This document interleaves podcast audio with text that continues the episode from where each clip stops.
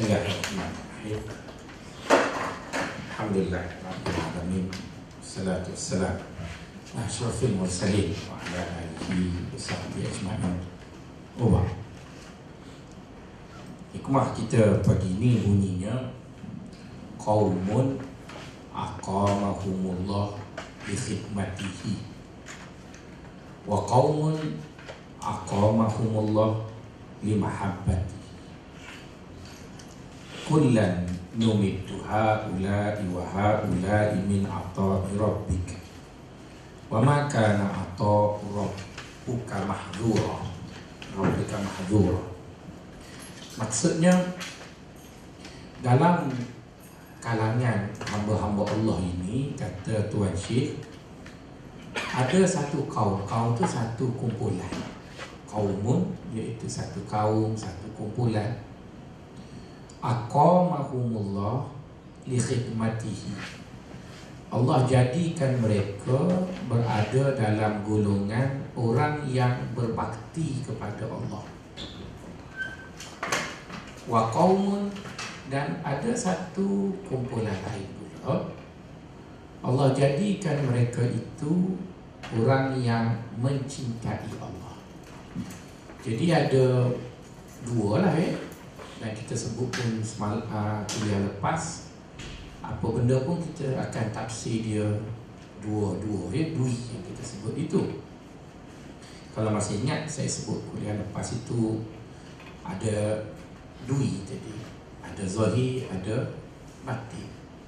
Dan nampaknya pagi ini masih membicarakan tentang manusia, dan manusia itu dibahagikan kepada dua.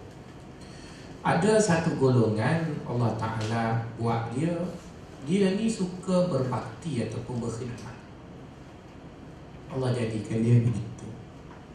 Ada satu golongan lagi Allah buat dia, di mana dia tidak berbakti dan tidak berkhidmat, sebaliknya dia mencintai Allah. Namun kedua-dua golongan itu kullan, ayat Quran tu ya, surah Isra. Kullan, kullan maksudnya kedua-dua. Numiddu haula'i wa haula, kata Allah, kedua-dua golongan itu aku sokong belaka. Nak jadi golongan yang berbakti pada Allah pun bagus, nak jadi golongan yang cintakan Allah pun bagus. Dua-dua itu Allah Ta'ala beri bantuan, beri hidayah, beri madad, beri segala-galanya kepada kedua-dua golongan tersebut. Wa ma kana ata'u rabbika mahzura, tidaklah pemberian Allah itu berpihak pada satu pihak atau satu pihak yang lain. Mungkin tuan-tuan dan puan-puan, sahabat-sahabat baca, tuan-tuan dan puan-puan pun pening kepada dia, dia nak cakap ya. Nanti kita buat dia punya rajah, tuan-tuan dan puan-puan pun faham. Pelajaran pertama daripada hikmah ini, tuan-tuan dan puan-puan, nak beritahu ialah, kalau ini kita kata manusia ya, ini semua manusia, lepas tu nak menuju kepada Allah. Kalau tuan-tuan dan puan-puan duduk di pengurusan, kalau semua manusia tadi yang crowd ramai tu, macam tuan-tuan tengok Jamuan Raya Peringkat Universiti, ingat dok masa lima, enam, sepuluh tahun, bila Jamuan Raya Peringkat Universiti dia buat setempat, apa akan berlaku? Banyak yang bazir, jatuh, kokang, macam kan, sebab ramai orang. Orang berbonok-bonok, kata orang Kelantan dia, jadi bermaksud hasrat untuk beri semua orang tu tak berlaku. Ada yang bazir, ada yang ambil lebih, ada yang makan banyak, lepas tu gambak buat balik jabatan lah, begitu kan. Gelak-gelak tu betul tu, cuma tak buat ataupun sempat buat ke tu pulang lah yang betulnya. Kita tengok betul ya, dia sempat kat B T C tu. Tapi nampak akhir-akhir ni dia punya pengurusan tu lebih peka, di mana jamuan raya tidak lagi dibuat dalam satu khemah dia, banyak sangat. Jadi bila dia buat banyak khidmat, maka tidak berlakulah orang berpusu pada satu tempat. Dia akan jadi. Sebab ada orang yang kolesterol tinggi, nak makan kuih je. Kan ada orang yang masih kubuh, nak, nak makan banyak. Jadi dia uh, separately begitu. Jadi cuba bayangkan, kalau semua orang dia, ramai ni, semua nak pergi situ dalam satu jalan, maka akan berlaku jam lah, okay? Akan berlaku jam gitu. Jadi cara yang mudahnya ialah buat banyak jalan. Buat banyak jalan. Jadi bila buat banyak jalan, orang itu akan sampai ke tempat yang sama, iaitu Allah, redha Allah. Tapi tidak semua orang perlu melalui jalan yang sama. Itu perlu kita faham gitu. Bila nak balik Kelantan, semua orang ikut apa panggil Lebuh Raya, apa panggil Pantai Timur, lepas tu masuk ke Rauk, jumpa dekat tu. Saya pun dah taubat lepas jam kena enam belas jam tu, betul tu pakai kereta manual pula, sampai tu bekok lah berputih. Taubat pun tak balik. Tapi takkan tak balik, mau kat rumah. Akhirnya belilah kenderaan four-way drive, di mana jalan tu hanya orang four-way drive je jalan. Masuk ke dalam hutan. Dia cerita seorang je lah, lalu sedap kan. Guru-guru tak ada berapa. Ingatkan kita seorang je mikir macam tu. Sekarang lama juga orang Kelantan buat macam tu loh. Tapi setidak-tidaknya lega lah sikit. Ada orang balik ke Ipoh, ada orang balik ke Cameron Highlands, ada orang balik ke situ, ada orang balik ke kapal terbang, ada orang balik, lepas orang balik. Macam-macam kan? Jadi akhirnya sampai lah. Tapi kalau semua nak kena balik satu masa, itu adalah suatu yang tidak efisien. Jadi orang tak selalu kata, begitu jugalah menuju kepada Allah. Yang menuju pada Allah, kalau kita hanya bagi satu jalan, maka akan bersesaklah orang di satu jalan. Maka dia kata semua ni nak tuju pada Allah lah ya. Dia punya tu semua ke situ. Kalau jalan sifatnya begini, seperti mana kita jam setiap hari selepas tu, tahu kan? Orang yang meniaga Lebuh Raya tu, dia tahu nak collect duit je. Lepas dia buat tour banyak. Lepas dia buat tour tu, nak lalunya dua lorong. Dulu orang panggil biuk, saya panggil duke. Ya, duka ya, duka sebab dia dia seronok masa bayar. Turun kat Ampang tu duka sebenarnya. Yang kat situ tak selesai. Yang tak Lebuh Raya duka tu okey lah. Lepas duka ambil duit kita, kita pun sedih. Dia, dia tak selesai kat situ. Jadi cara yang baik, jangan buat macam ni Lebuh Raya. Jangan buat macam tu. Kita tahu kan nak pergi ke sana kan. Cara paling baik kita buat macam ni.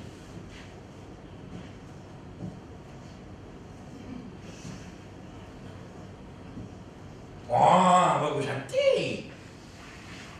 Sebab orang banyak pilihan. Betul kan? Tapi sampai juga pada Allah lah. Yang jadi masalah sekarang, yang jadi masalah, tuan-tuan belajar agama, semua nak suruh Siratul Mustaqim, satu lain. Semua orang bolok kat situ. Itu yang penat tu. Tapi kalau tanya saya, saya tak suka dekat orang yang crowd. Saya tak, tak suka. Nanti. Maka pantang Kuala Lumpur jangan pergi shopping hari cuti umum. Bukan semua orang keluar hari pekerja satu Mei ni. Jangan pergi. Saya pernah pergi supermarket empat jam cari parking untuk jumpa-jumpa. Dah semua orang pergi. Maksudnya tak betul tu mikir macam tu. Dia kena pergi beli masa orang tak pergi beli. Dia ke pukul sebelas malam. Orang nak tidur belakang, kita beli. Maka mudah sekarang saya shopping malam. Lepas tu dah ada yang terbaru, Tesco delivery. Nek, nek, nek, nek, nek. Buku kredit kad, dia pun menghantar. Macam dua ringgit. Jimat lagi, break tak haus, tayar tak haus, letih tidur, dia menghantar. Tapi saya juga beli. Yang berpusu-pusu tu juga beli. Jadi sebab tu tuan-tuan bila tuan-tuan belajar tasawuf, orang tasawuf kata, kenapa harus satu line? Kenapa harus satu? Maka dia pun sebut lagi ni.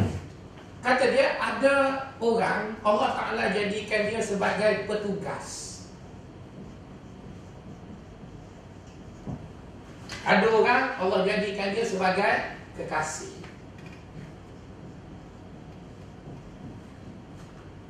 Jadi dalam hidup ini ada orang dia jadi kekasih Allah, ada orang dia jadi petugas Allah.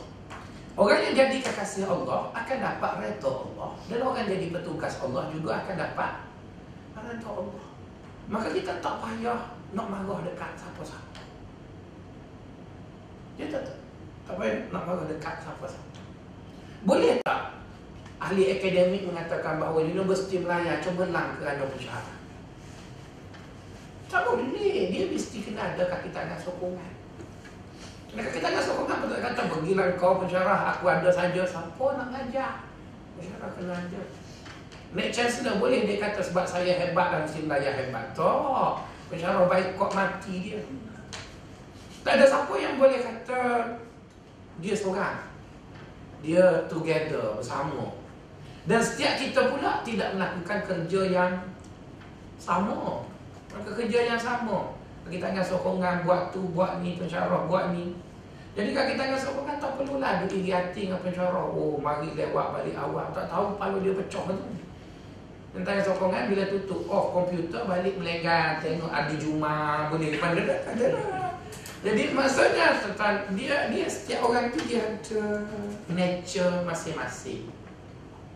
Jadi orang tak selalu kata kita mesti meraih nature orang yang tak sama. Jadi, tapi yang penting setiap mereka itu pergi kepada Allah. Jadi untuk memudahkan kita buat dia punya carta supaya mudah tuan dan perempuan nampak ya bagaimana orang tadi dia bahagikan kepada dua tadi. Jadi secara mudahnya itu menyatakan bahawa hamba Allah ini, ini akan yang kita bincang minggu lepas kan, dia punya indikator tu. Jadi seolah-olah hamba Allah ini terbagi kepada dua. Satu dia panggil petugas,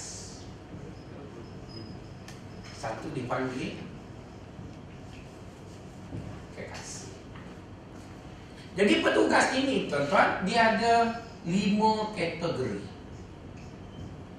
Maka tuan-tuan boleh pilih nak duduk dekat kategori mana. Masuk syurga berlaku. Yang kekasih ada dua kategori. Jadi berarti kan mudah sikit masuk syurga. Ada multi choice. Tuan-tuan belajar dengan ustaz lain, tak ada macam saya. Sebab tu kena masuk kelas saya. Kelas ustaz lain satu pilihannya. Kan ada orang nikah dengan bini dia tu masih goreng sejak daripada awal kahwin sampai sekarang. Pagi-pagi masih goreng. Tok lelaki dia kata tak ada alayang, mojo orang goreng je baru. Nasib nasib malam lah dia boleh bini macam tu. Tapi tak ada lah, orang Universiti Malaya tak ada macam tu ya. Mencerita orang universiti lain kot dia tu. Maksudnya, saya lebih setuju dengan perbahagian orang tasawuf. Di mana orang tasawuf tu ada sedikit demokrasi. Boleh pilih. Tapi kalau tuan-tuan belajar dengan ustaz lain, satu lain je lah. So, syurga tu mesti satu lain. Dan saya tak kata yang satu lain tu salah ya. Tuan-tuan nak ikut yang tu, iya. Tapi bukan kelas saya. Ikut kelas tak lain. Tapi saya pun masuk syurga juga. Cuma ada multi choice. Kalau macam pergi tudung tu banyak pilihan. Haa, gitu. Jadi semuanya orang banyak pilihan lagi. Okey, tentang bila kita kata kita nak jadi petugas, maka petugas yang pertama yang juga masuk syurga ialah ahli ekonomi. Di mana dia masuk syurga sebagai seorang ahli perniagaan. Maka tak ada orang masuk syurga, kau kena niaga. Ada. Tapi tak boleh semua niaga, siapa nak beli? Mana boleh? Misalnya pelan pendidikan uh, tinggi negara nak melahirkan semua biar mahasiswa adalah mempunyai hak kemah kemahiran berniaga. Nego belakang, siapa nak makan? Semua jual air soya pagi-pagi pun dia nak beli. Maksudnya, ada orang yang berniaga, tapi ada orang yang tak tak. Mesti saya pergi sekolah ya, kawan-kawan dia, dia kata kawan-kawan dia semua pandai berniaga. Saya pun tanya, awak pandai apa? Pandai beli. Saya kata, kenapa awak tak berniaga? Kata, kalau saya berniaga juga, kesianlah siapa nak beli. Lepas tu duit, abang cakap, ya saya beli. Itu juga kena. Sejak daripada tu, potong dalam makan, bagi sikit. Jadi ada orang masuk juga sebagai ahli ekonomi, dia berniaga, Abdul Rahman bin Auf dan sebagainya. Tapi adakah semua orang kena jadi Abdul Rahman bin Auf? Tak. Tapi siapa yang berminat, jadilah. Dan ada ustaz yang mahir dalam bab ekonomi. Di Akademi Islam, Profesor Doktor Johnny Tamki. Dia tak masuk syurga kan? Masuk, dia Profesor Ekonomi. Syurga-syurga dia pun. Kalau yang tidak yang tidak Profesor Malaya, Doktor Zaharuddin. Dia dia dia, dia pandailah ekonomi, P H D dia pasal ekonomi dan sebagainya. Tapi takkan semua orang kena jadi macam dia. Bukan takkan semua orang kena jadi macam dia. Dia dia jadilah macam tu. Yang keduanya ahli politik. Orang yang ni saya tak mahu. Takkan takkan nak kata orang masuk politik tak masuk syurga. Masuk kan? Tapi takkan semua orang kena masuk politik, berebut presidennya. Kan sekarang mak sahabu kan Tuan Guru Haji Abdul Hadi pun nak utuh dah patipah. Siapa orang usah lagi berebut tiga orang. Berebut Perdana Menteri Anwar Ibrahim dah lega sikit duduk Sungai Buloh dah. Najib seorang tak tu. Mahathir suruh turun. Cuba bayangkan semua staf Akademi Islam jadi presiden, oh bengong kan. Jadi misi kau. Bagilah yang yang berminat tu. Bagilah. Bagilah. Maksudnya tidak semua orang kena jadi ahli politik. Tapi orang yang jadi ahli politik bukan tak masuk syurga. Ada yang masuk syurga. Sahabat Nabi yang jadi ahli politik, Abu Bakar, Umar, Ali, Amr bin Al'As, Muawiyah bin Abi Sufyan. Dia jadi politik tu. Tapi sahabat Nabi kan ada sepuluh ribu. Takkan nak tiru ilmu orang tu ya. Yang jadi masalahnya, tuan-tuan duk faham, hidup ni mesti kena tiru Abu Bakar Umar. Siapa yang nak tiru Abu Bakar Umar? Silakan. Silakan. Tak ada siapa nak marah. Dan saya tidak menafikan dalam bidang politik ada jalan ke syurga. Ada. Tapi bila saya tak masuk, jangan kata astaghfirullahaladzim, inilah ulama yang tidak mahu. Ya, jangan mahu saya. Awak nak gigit lah. Awak nak guguk kan? Awak nak gigit. Awak masalah. Jadi dalam politik itu ada juga jalan ke syurga. Yang ketiga ialah ahli akademik yang kita panggil ulama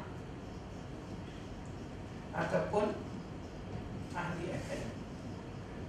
Ahli akademik macam bicara Akademi Islam, dia tak ada kerja lain, duduk bilik baca buku, cakap, baca buku, cakap. Ada orang kata, ustaz tak ada kerja lain, duduk jual video je. Maka saya nak buat apa, tak kena kata orang. Baca buku, cakap. Zaman Nabi ada Abu Hurairah, tak buat apa pun.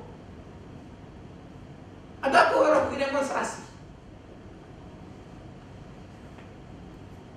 Ya, gitu lah.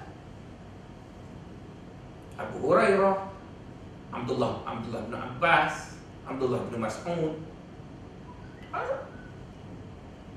Di mana ada orang jadi ahli ulama yang mana dia tak kaya, dia tak niaga sampai kaya-kaya. Tapi dia sibuk dengan ilmu dia. Adakah dia tak boleh masuk syurga? Boleh, ada jalan di sana untuk dia masuk syurga. Tapi bukan jalan macam tadi. Yang keempatnya ialah keselamatan. Jadi askar.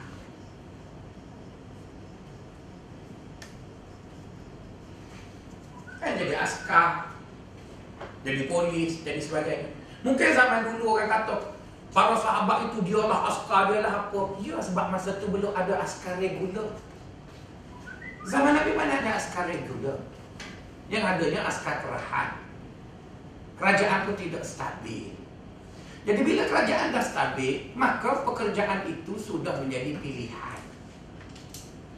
Maka orang yang berminat nak jadi askar seperti Khalid bin Walid dan, dan ramai lagi, mereka juga masuk syurga. Tapi mereka masa contoh jadi askar, jadi polis, jadi apa panggil tahanan awam, jadi pengawal keselamatan. Bahawa mereka tak boleh masuk syurga lah. Kan masuk syurga lah. Tapi adalah jalan yang, yang boleh mereka buat. Dan yang terakhir sekali, dia menjadi macam kita lah ya, apa panggil jabatan khidmat awam, apa benda dan sebagainya. Dan kita panggil pekerja. Jadi nak sebutnya tuan-tuan, setiap level itu ataupun setiap kategori itu ada jalan ke syurga.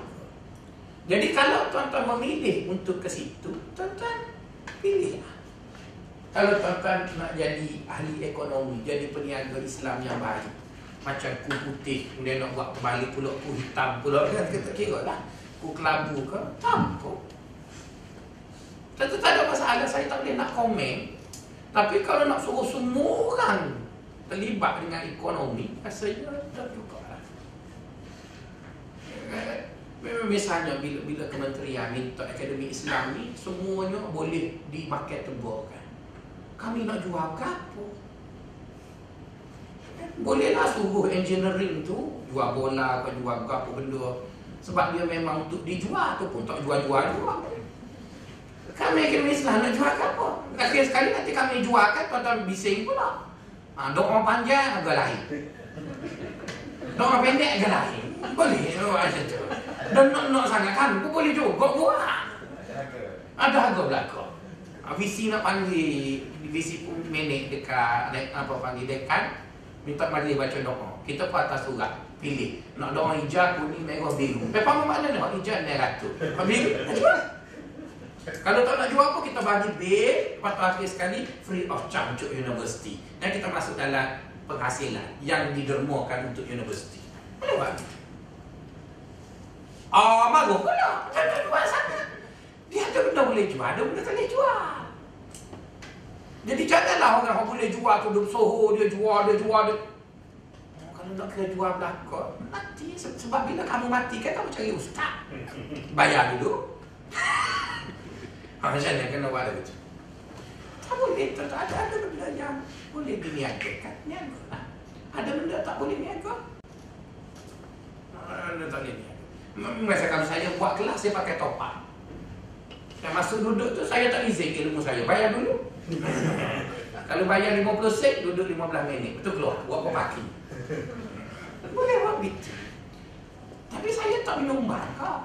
Ustaz-ustaz tak, tak, tak menyumbang kau kepada menyumbang, cuma dia tidak dinilai dengan uang.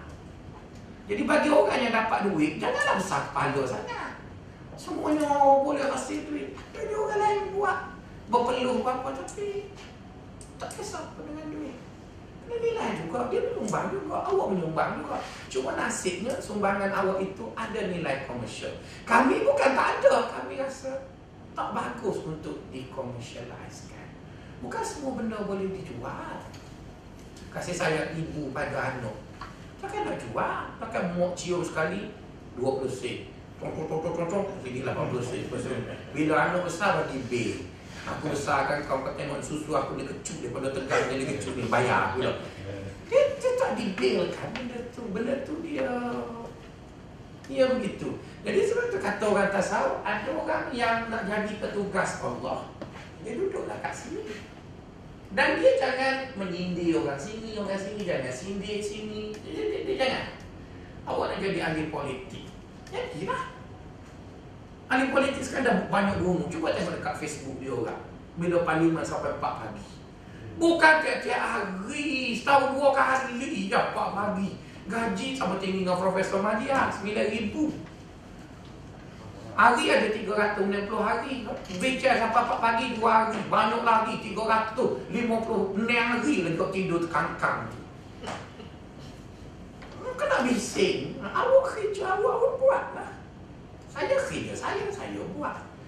Jadi maksudnya tuan-tuan, tuan-tuan pilihlah amanah tuan-tuan. Sebab Allah Ta'ala sebut dalam Quran, kullan, kesemua mereka, numiddu, Allah akan bantu. Ha'ula, iaitu ha'ula ni mereka-mereka di golongan ini. Wa ha'ula, mereka di golongan ini. Faha'ula'i min ata'i rabb wa ma kana ata'u rabbika mahzura. Tidaklah bantuan atau pemberian Allah itu berpihak pada orang ni, berpihak pada orang tu. Allah beri semua. Jadi oleh kerana itu kita terpulanglah perempuan. Jangan kita duduk sangka buruk dengan orang lain. Orang lain dia buat baik juga, dia ada idola dia. Kemudian di sebelah sini iaitu orang ni dia tak kisah nak jadi ekonomi tak. Yang dia kisahnya Allah, iaitu dia nak jadi kekasih Allah. Dia, dia tak kisah, dia duduk tak cerita benda lain. Maka dia jadi kekasih Allah. Yang kita panggil salib, yang kita panggil wali, yang kita panggil murid.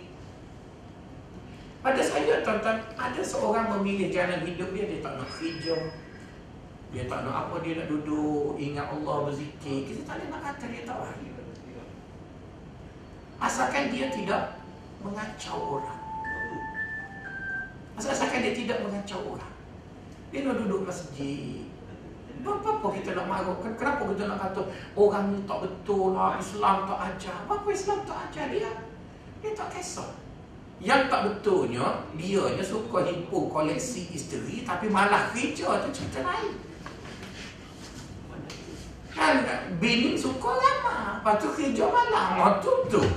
Sebab dia mengikul tanggungjawab tapi tidak mahu tunaikan. Tapi kalau dia tak ada apa, dia bini pun duduk seorang masjid. Lepas subuh ngatip, ngatip, ngatip. Lepas tu tidur sekejap. Masuk duha dia semayang. Dia tak nak kerja, dia duduk seorang. Tapi nak marah ke dia? Kalau marah tidak demokrasi dia pulak perempuan. Kita kan dia kata dia jumpa Nabi. Dia kata jumpa. Oh tak sedar betul. Oh sedar tu tak betul lah maksudnya. Tapi dia gini.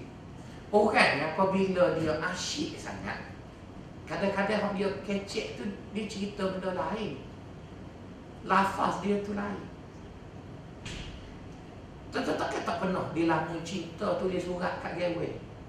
Tidak tak masuk akal belakang. Saya pernah tulis surat kat bini saya.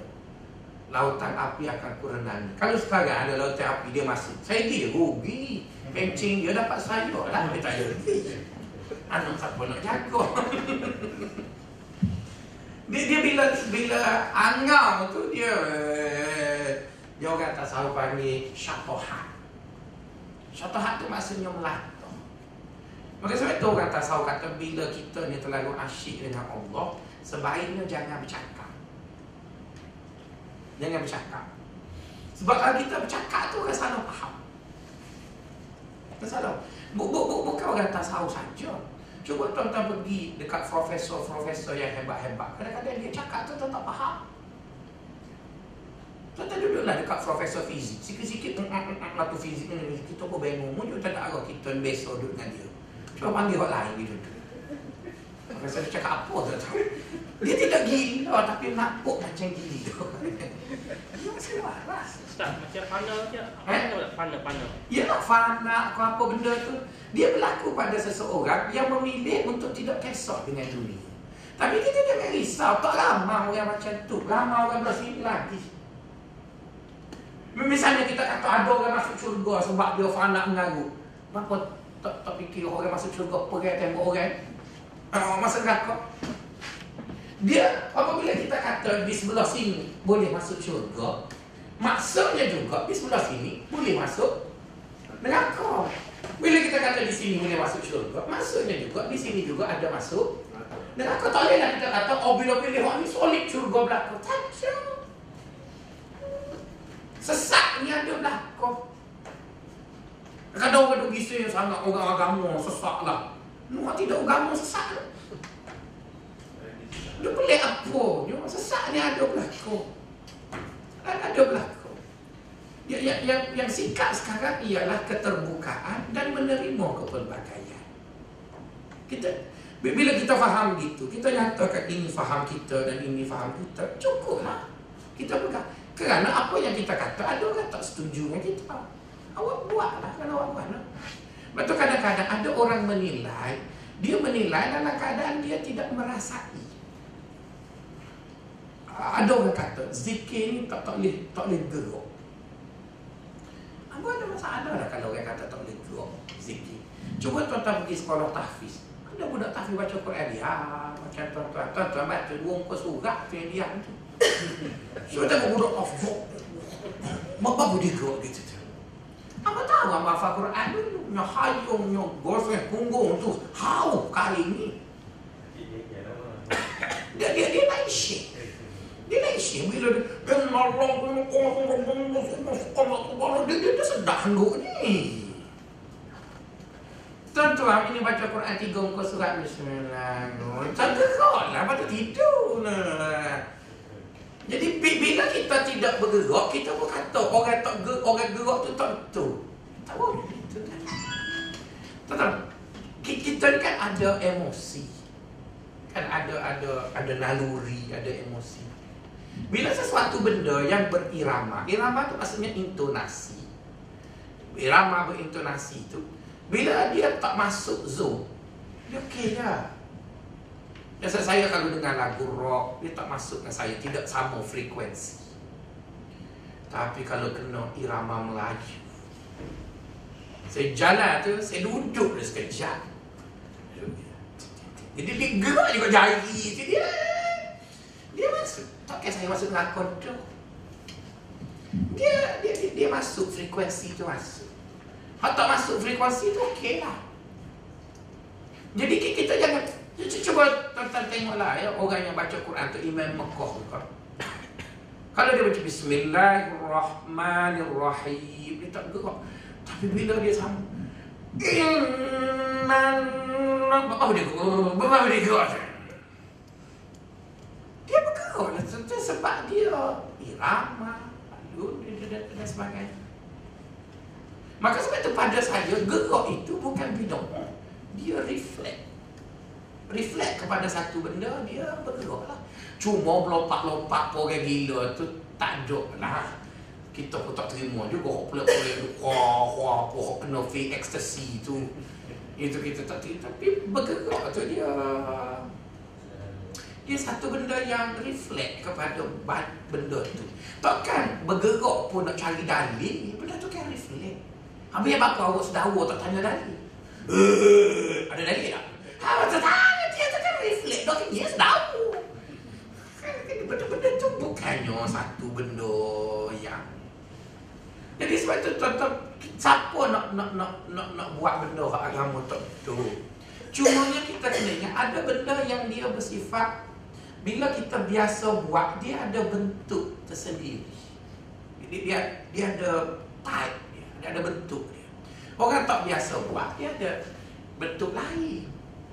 Ini dia ada bentuk lain. Misalnya ustaz-ustaz saya tak tahulah saya ni mengaji pondok. Maka saya sudah biasa nak pakai kain sarung.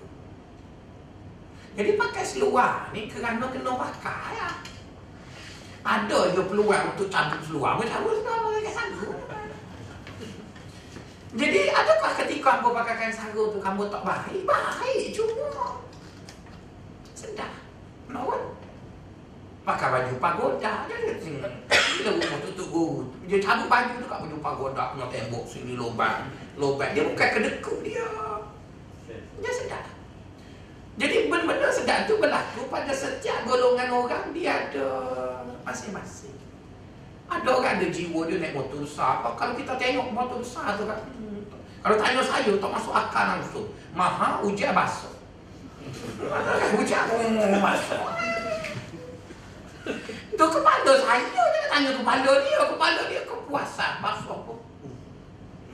Tak kata buat. Tetapi haram itu. Katakan benda tu haram. Oleh kita dia, dia ada nero berfikir dia, iaitu nero dia. Jadi maka sebab itu kadang-kadang bila kita dengar orang bercakap pelik-pelik ni, kita kena tengok apa keadaan dia bila dia bercakap masa dia pelik. Kalau dia bercakap dalam keadaan dia tak sedap, maka anggaplah apa yang dia cakap tu adalah reflect kepada keadaan dia yang tengah syatohat, melatok, fana, sakron. Tak saya cagalah dia cakap apa. Seperti mana orang bercakap masa tidur, tak payah ambil pot. Tapi kalau dia bercakap dalam keadaan sedar, dia bercakap dalam keadaan sedar dan dia mengiyakan, belum begitu, tu tu asal. Betul tak salah. Sebabnya dia dia sedar tak dia cakap tu. Tapi kalau dia tak sedar, dia tak ambil. Tak, tak kisah je lah. Macam, macam, macam orang ni, orang bercerita lah begitu. Jadi sebab itu kadang-kadang orang selalu kutuk orang tasawuf ni apabila dia mengambil ungkapan orang tasawuf ketika orang tasawuf itu tidak sedari. Hmm, misalnya malam-malam Rabiatul Adawiyah dia duduk bermunajat dengan Allah. Ketika dia bermunajat itu dia dirundung kerinduan. Dia rindu sangat dengan Allah. Maka dia tidak ceramah depan orang. Dia duduk seorang diri, dia doa bermunajat. Ya Allah, aku sembah kamu bukanlah kerana takut nerakamu, bukanlah kerana nak masuk syurga, tapi kerana rindu bersamamu. Maka orang pokok, orang wahabi pun kata, ni tengok, tak takut kau neraka. Bukan. Ayuh bahasa, tak kerti pahal bahasa dia. Dia kan aku tengok. Tak, tak, tak ada sebut perkataan yang menipu depan isteri. When I wake up from my sleep. Bila aku bangun tidur, aku tengok wajahmu. Sirna sementari pagi. Tak, tak ada tulis gitu. Saya selalu tulis bangun pagi tengok. Kita pun tulis. Maksud dia feeling lebih sikit bahasa Inggeris. Maksud dia rasa biasa tu ikut mana orang. Maksud dia tapi agak tu. Orang dengar ke? Bukan ke? Aku tak bimbing aku ikut aku lah. Yang mendurik ke bangun. Bukan aku pergi kata habis perempuan yang ada. Ya aku bangun tidur. Kita tengok dia ni kita. Aku nak cium lebih-lebih. Jam dah pula. Nama hari dah lah. Dia apa? Jadi kita pun tulis lah apa. Benda tu kan kalau orang tak faham, dia akan kata oh, apa dia, saya dengan dia je. Saya dengan dia. Maka sebab itu bila kita sebut begitu, ada dalam sejarah Islam ini orang yang memilih untuk tidak kerja, tidak kahwin, tapi dia nak duduk dengan Allah. Maka ada ustaz kata tak betul duduk macam tu. Kalau semua jangan risau, tak ada semua orang macam tu. Tamadun Islam yang umur dia lebih seribu tahun lebih, tak ada ramai orang duduk situ. Adalah dua tiga orang je. Yang ramai ni bolok harta ni. Yang ramai ni nak jadi masuk politik tu. Tak saja urusin je lah. Sikit je orang nak duduk kat situ tu. Adalah bila berhimpun tu adalah ibu-ibu. Tapi nak banding dengan orang yang bian tu, sikit je belah sini. Tapi bila orang memilih untuk situ, selagi mana dia tidak mengabaikan tanggungjawabnya, okey lah. Maka sebab itu kalau kita tengok Abu Hurairah, Abu Hurairah kerja kan? Dia tak kerja. Tapi selama dia duduk dengan Nabi, dia tak kerja tu, dia tak kahwin. Berarti dia tidak membina beban. Dia hanya memikul beban diri dia.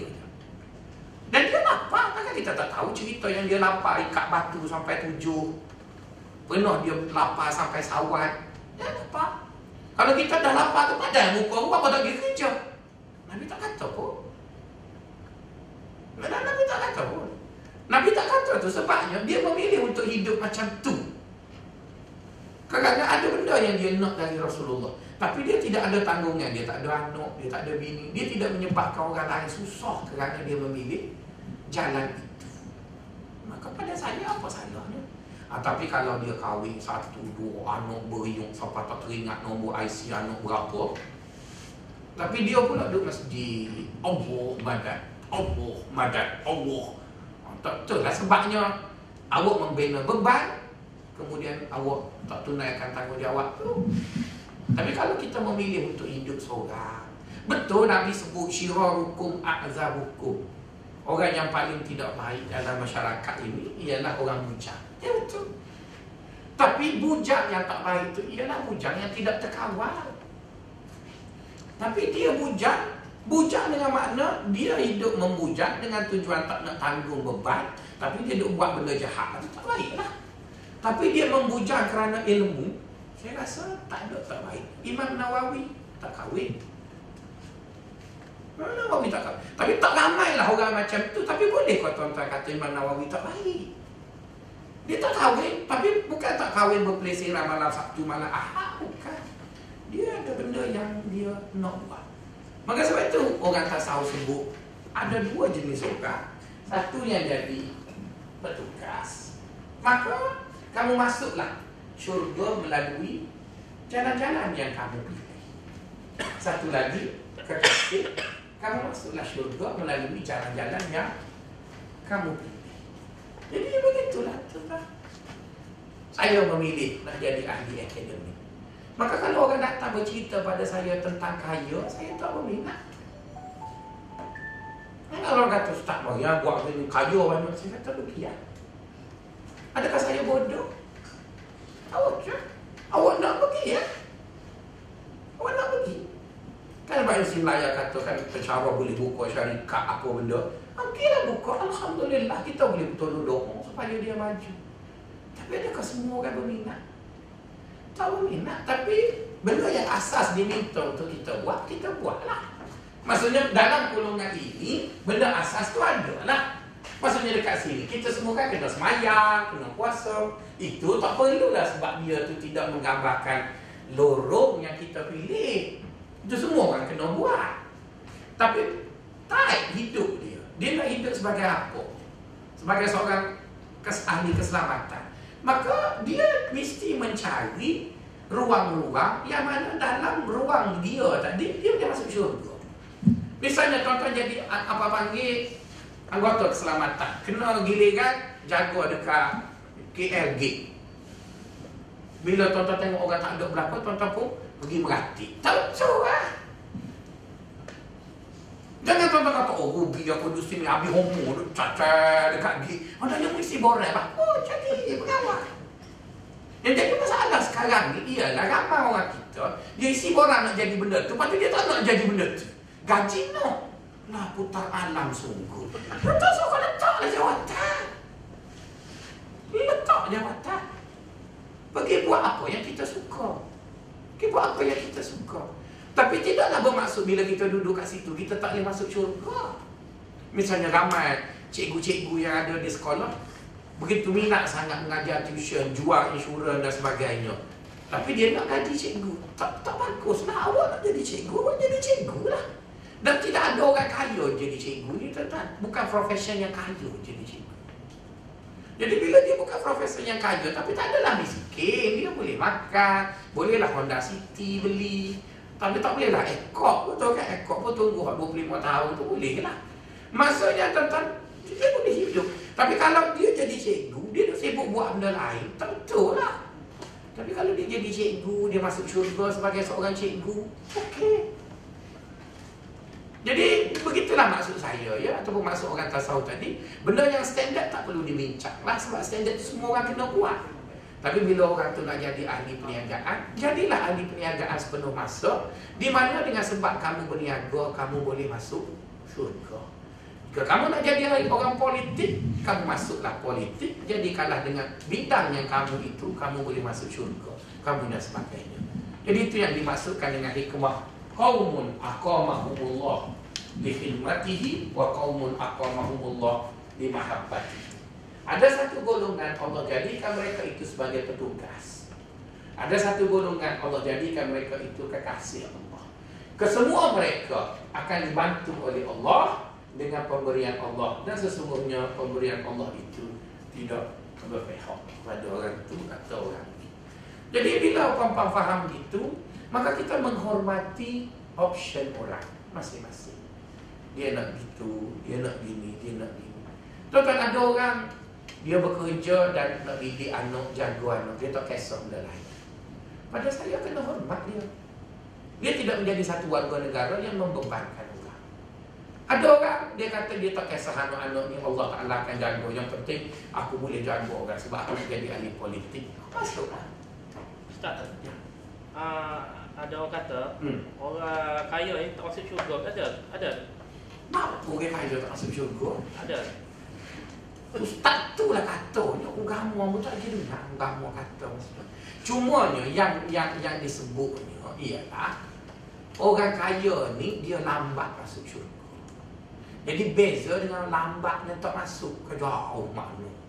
Tak masuk satu benda lain, lambat satu benda lain. Okey, kita tanya lah, kenapa lambat? Betul kan? Mesti bila-bila kata lambat tu ada tadi. Jadi jawabnya, orang kaya ni lambat masuk syurga sebab dia kena hitung. Sebab setiap yang dia dapat tu dia akan di, dikira. Jadi apabila dia bersikap macam tu, maka kita jangan matikan hasrat orang untuk kaya tu. Kita suruh dia kekalkan jadi kaya, cuma kita bantu bagaimana nak kira. Jadi nak kira biar mudah, mudah je, derma banyak, cepat kira. Gitu je lah. Cuma orang kita ni dia tak faham. Bila dia derma, kan dia tak faham. Bila dia derma, dia ingat harta dia kurang. Cuba baca buku Dale Carnegie, Stephen Covey. Orang marah kenapa dia suka derma? Sebab bila dia derma, sekaligus dia iklan produk dia. Maka anggaplah tu kos iklan. Dia tak miskin dia derma. Maka sekarang kita ajak dekat orang kaya, jangan ubuk dia. Jadi bila kita ubuk, lama nanti semua orang Melayu duduk kat sini, mak Cina belakang ambil orang kaya tu. Jangan. Awak nak kaya, awak pergilah. Tapi tidak semua orang mampu urus kaya tu. Seperti mana orang tak mampu urus politik ni? Dia masuk politik, dia ada sipir dia. Tolok, bagi, minus, campur, plus, bagus, macam-macam sipir. Maka sebab itu, tuan-tuan bila nak masuk politik, belajar dulu. Apa risiko? Apa risiko? Lepas tu ada ustaz-ustaz kalau tak reti sipir politik, dia masuk juga, masuk sekejap rebuh. Dia bukan atas kalau dia ustaz ya, dia masuk politik, dia pandang. Doh, jangan. Sebab tu kalau kita tengok main bola kan, dia tengok bola tu pandang urut tu kan, sepak pada sepak. Barang kita bagi kat dia bola tu masuk makan. Jadi gitu jugalah. Nak, nak jadi orang kaya ni hasrat. Memang semua nak kaya, tapi kita kena sebut dekat dia. Menjadi orang kaya ada risiko, ada tu, tapi ada juga peluang. Hatta kalau tak jadi orang kaya, duduk jadi kekasih Allah, ada risiko juga. Setan ada, setan ada. Belah sini pun ada setan, belah sana pun ada setan. Hari ni kita cerita dia punya mukadimah, tak detail lagi. Nak detail untuk jadi kaya, kena tanya Doktor Zaharuddin lah. Sebab amat tak reti bak kaya-kaya ni. Tanya Doktor Johnny Tamkin, dia bak piti-piti lah. Amor tak reti tu. Kalau nak tanya orang belah sini, apa pandai lah. Sebab tu kelas tasawuf. Mereka kat situ. Tapi kita jangan ingat bahawa bila kita memilih untuk jadi kekasih Allah, kita takkan ditipu. Apa kita tak pernah dengar Bala'am Ibn Ba'urah, Basisa, dan ada ramai lagi. Di mana mereka itu mengapikan diri dengan Allah, tapi akhirnya bila Allah uji mereka, mereka tersungkur. Ada juga. Maksudnya tribulasi perjalanan itu ada pada di setiap jalan yang dipilih. Ya? Ahli politik ada kejayaan, ada halangan. Perniagaan ada kejayaan dan ada halangan. Begitu. Jadi sebab itulah kadang-kadang menjadi masalahnya apabila kita ukur semua benda tadi dengan R M A. Ringgit Malaysia. Itu masalah lah. Jadi apabila ringgit Malaysia, nombor, semua dijadikan ukuran berdasarkan benda itu, maka tak ada masalah. Mungkin ada orang kata, oh kalau kita tak ukur ringgit Malaysia, maka orang akan mati bila tak ada duit. Eh, jangan kata begitu. Dalam sejarah hidup manusia, ramai orang kaya yang menderita. Ramai orang kaya yang menderita. Tapi kita tidaklah kata ramai orang miskin yang bahagia. Tapi apa yang kita nak sebut? Ada kaya menderita, ada kaya bahagia. Ada miskin menderita, ada miskin bahagia. Maka yang tu kena explanation tu. Nanti kuliah depan kita akan bincang kenapa kita kena zuhud. Saya tak nak baca ayat Quran sebab ayat Quran ustaz lain baca. Saya nak baca bagi logik. Kenapa? Soalannya ialah kenapa orang tasawuf ajar pengikut dia supaya zuhud? Zuhud ni mana apa zuhud? Ataupun sebelum kita sebut zuhud tu kita panggil waruh. Waruh ni lah kot.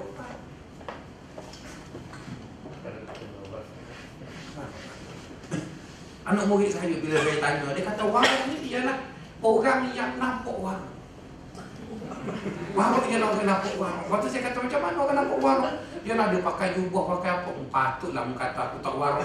Mu kata tak waruh, dia tak pakai. Mulusuk. Lepas tu ramai mahasiswa-mahasiswi Akademi Islam Universiti Malaya ni, dia tak panggil pencara, dia ceramah, dia panggil ustaz lain. Sebab pencara Akademi Islam ni tak bakal piuh. Engineering ramah bakal piuh. Tuan-tuan, dia dia siap. The indicator yang kita nak ukur. Pakaian tu selagi mana tak buka aurat agak okey. Ha. Lainlah pencara Akademi Islam ni pakai seluar dalam luar, belakang tu. Mungkin kita cerita lain lah yang tu tu. Pakai seluar orang naik basikal tu kan. Okey lah. Dia okey dah ni walaupun tak pakai piok. Jadi di luar orang tu aku makna setakat yang tuan-tuan belajar. Bila sebut orang. Tinggal yang larang tu sederhana dalam setiap benda. Tinggal yang larang. Buat yang orang tu tinggal yang larang. Bersederhana dalam semua keadaan. Bersederhana. Sederhana tu nak ukur kan? Ikut masing-masing punya apa? Sebagai contoh. Jadi dia punya indikator tu macam pelampung dekat tandas tu kan? Dia naik turun, naik turun gitu. Okey, betul Datuk. Tapi B baru jawapan tu. Jadi, waraknya mudah je ya. Tiga boleh masuk, okey Datuk. Tapi tidak, tak boleh buat fast track. Kalau fast track jawapannya ialah warak itu maksudnya ialah bila tanya warak maksudnya warak itu ialah tidak memenuhi kehendak hawa dalam perkara halus.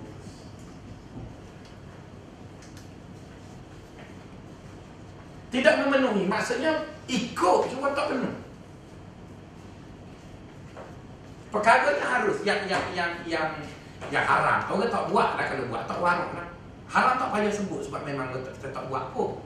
Ini cerita benda halus. Nah, harus tu benda yang boleh dibuat. Jadi bila benda tu boleh dibuat, hawa akan minta banyak. Kita jangan penuh, cukuplah. Kan, hawa nak suruh makan nasi dua pinggan. Kita makan sepinggan. Wah.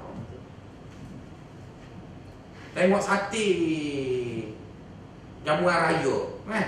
Dia nak ambil dua puluh pak, kita ambil dua. Wah, macam maksudnya jangan, jangan penuh. Dia nak dua puluh, kita ambil dua puluh. Tak warak dah lah. Walaupun kita bercuba, ambil pelan-pelan, tetap salah. Sebab warak tidak dikira pada pakaian. Dikira pada sikap. Tapi ada orang, dia nampak warak sebab dia tak mampu. Itu tidak warak. Kan? Dia pakai kereta Saga buruk. Dia kenapa warak padahal dia tak mampu nak beli B M W. Bukan. Oh, kalau macam tu waruh penat kan.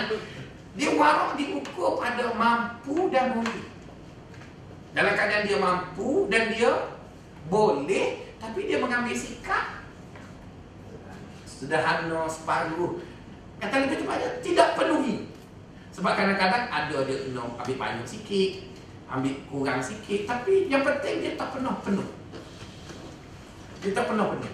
Jadi apa sahaja yang puan-puan buat memenuhi apa nak sunok, maka tak warak dah tu.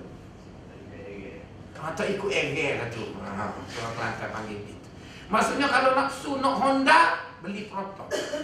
Warak tu. Kalau nak Honda, beli Honda. Tapi dia tidak dosa. Dia menambahkan sikap. Dia menambahkan sikap. Oh, tapi kalau macam tu dosa. Bukan, saya tak kata dosa. Saya kata sikap. Bila kita mampu mengawal hawa itu di mana kita tidak penuhinya seratus peratus, maka waraklah. Oh, waraklah tu. Mungkin kita nak dressing. Hasrat hati dia nak lebih lagi tapi kita buat separuh. Apa nak tu boleh derma tu. Tapi kalau kalau gajinya cukup-cukup untuk beli City, betul kan? Kita boleh beli Civic, tu yang tunggu bila jamuan meeting tu. Hmm, bila meeting tak ada jamuan tu yang bising tu sebab kita memang makan waktu dah meeting kacau. Tapi kalau kita boleh beli City, kita beli apa panggil freebie, freebie ke apa benda, maka kita mesti potong pun kita boleh makan kantin. Jadi berarti hidup tu akan jadi. Jadi sebab itu mudahnya, warak ini dia punya sifat. Warak ini akan membawa kepada zuhud. Warak Dia menghasilkan zuhud, menghasilkan tawadu. Kalau dia berangkat begitu, dia, dia, dia, dia berangkat begitu. Waruh membawa kepada zuhud, zuhud membawa kepada tawadu. Jadi bagaimana nak faham dia punya untayan tu, InsyaAllah kita jumpa bulan depan. Saya bercerita tentang kenapa kena zuhud. Assalamualaikum warahmatullahi wabarakatuh.